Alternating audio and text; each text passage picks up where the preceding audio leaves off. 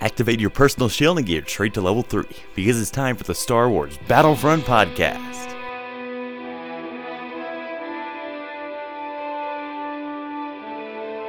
Welcome to the Star Wars Battlefront podcast, episode 11 with our special guest Sam Mirko. I get us back to Battlefront. okay, so you you said you pla- you've platinum Battlefront. How are you playing it now, or have you doled down any much in your hourly quota of Battlefront?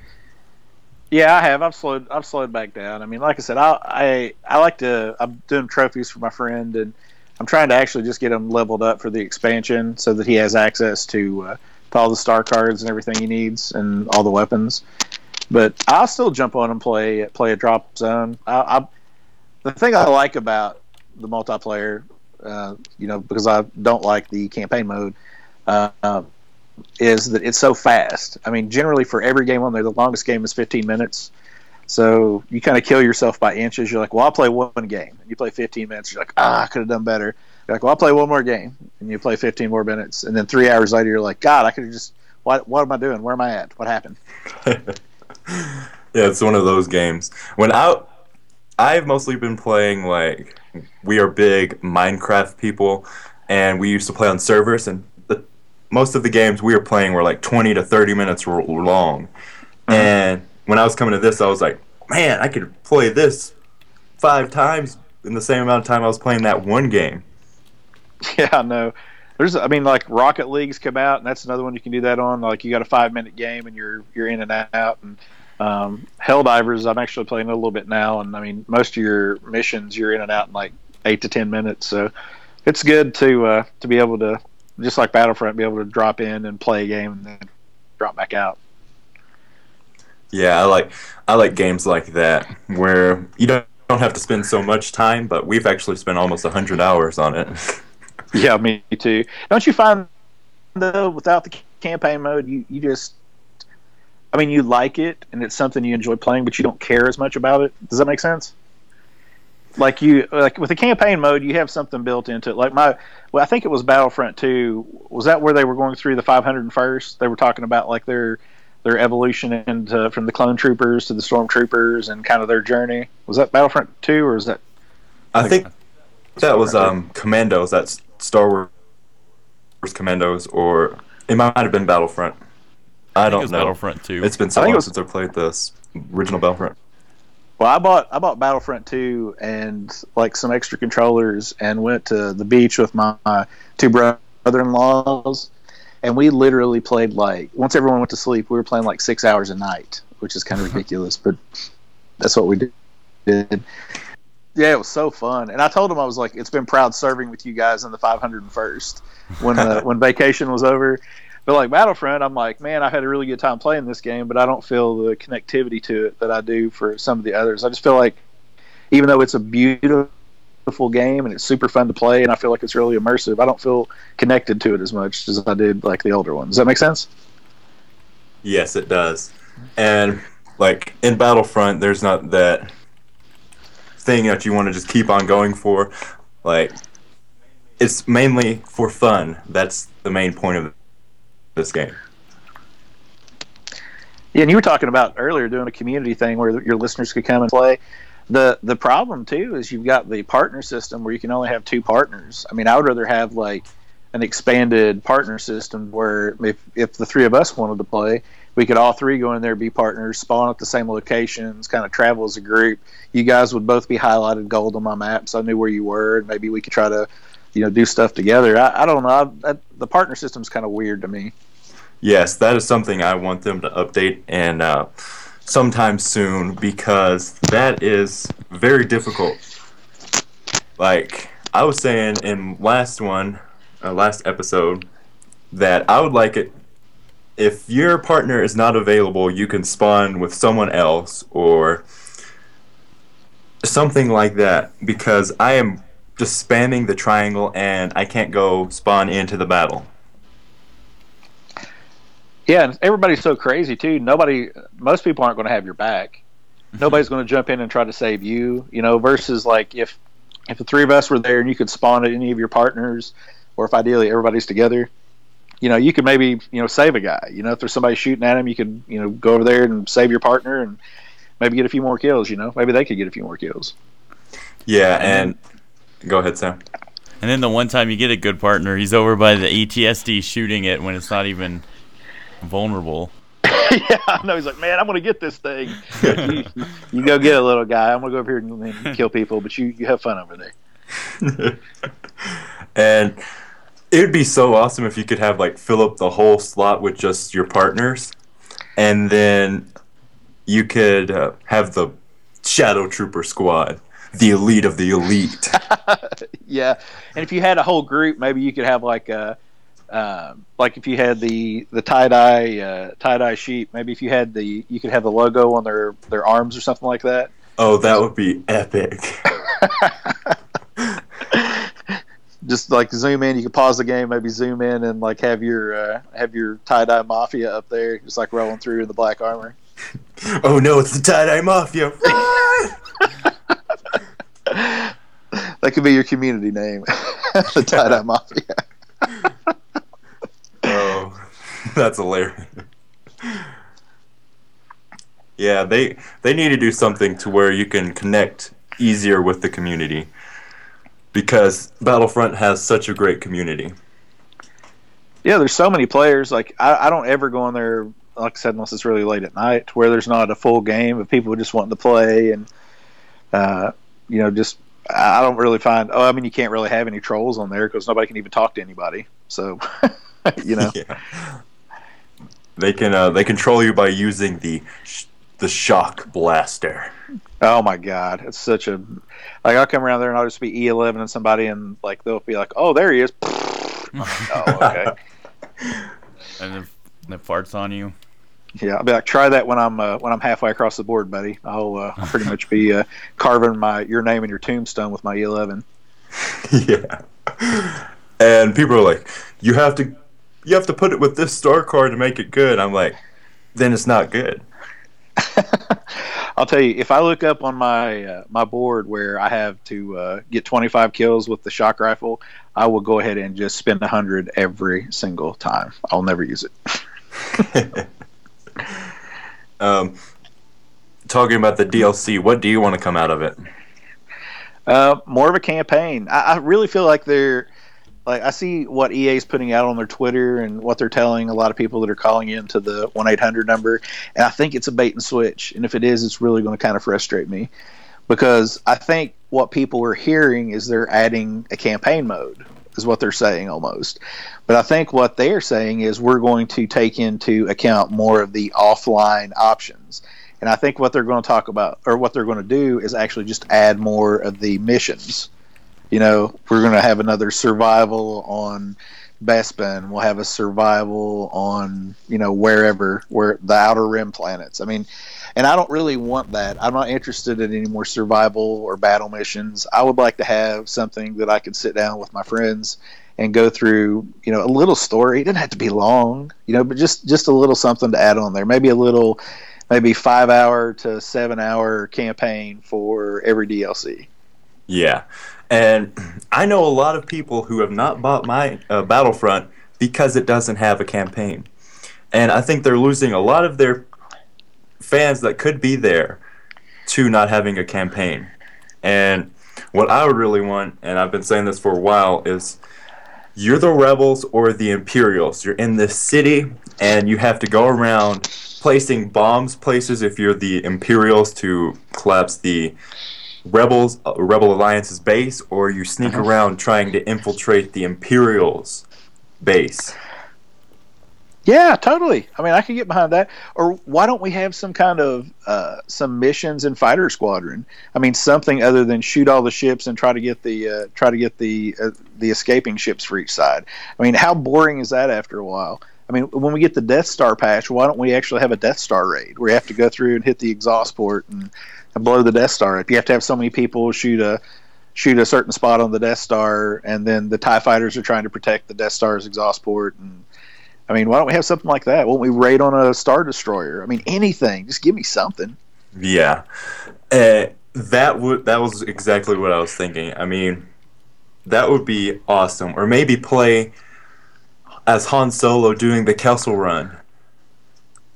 Yeah, get us get us some sound clips, man. Get us anything to just make the game a little bit better. I mean, you know, if you're in the Falcon, you know, just every I don't know, maybe every ten seconds, give me like some kind of randomized, like have about a hundred little Han Soloisms or Chewbacca's or. You know, give me a or something, you know, anything. Just give me something. Your Chewbacca is way better than mine. oh, I wasn't doing a Chewbacca. I just got choked there for a second. No, Mine sounds like a dying Wookiee. hey, there are no bad Wookiees. Okay, so it's it's okay. We accept you. and um, I think what they should do is, if they want it to be canon, they could add something with Disney to have some storyline that makes it that expands the universe. I know with the Lego Star Wars The Force Awakens game that's coming out very soon, it is going to show how C3PO lost his arm and replaced it.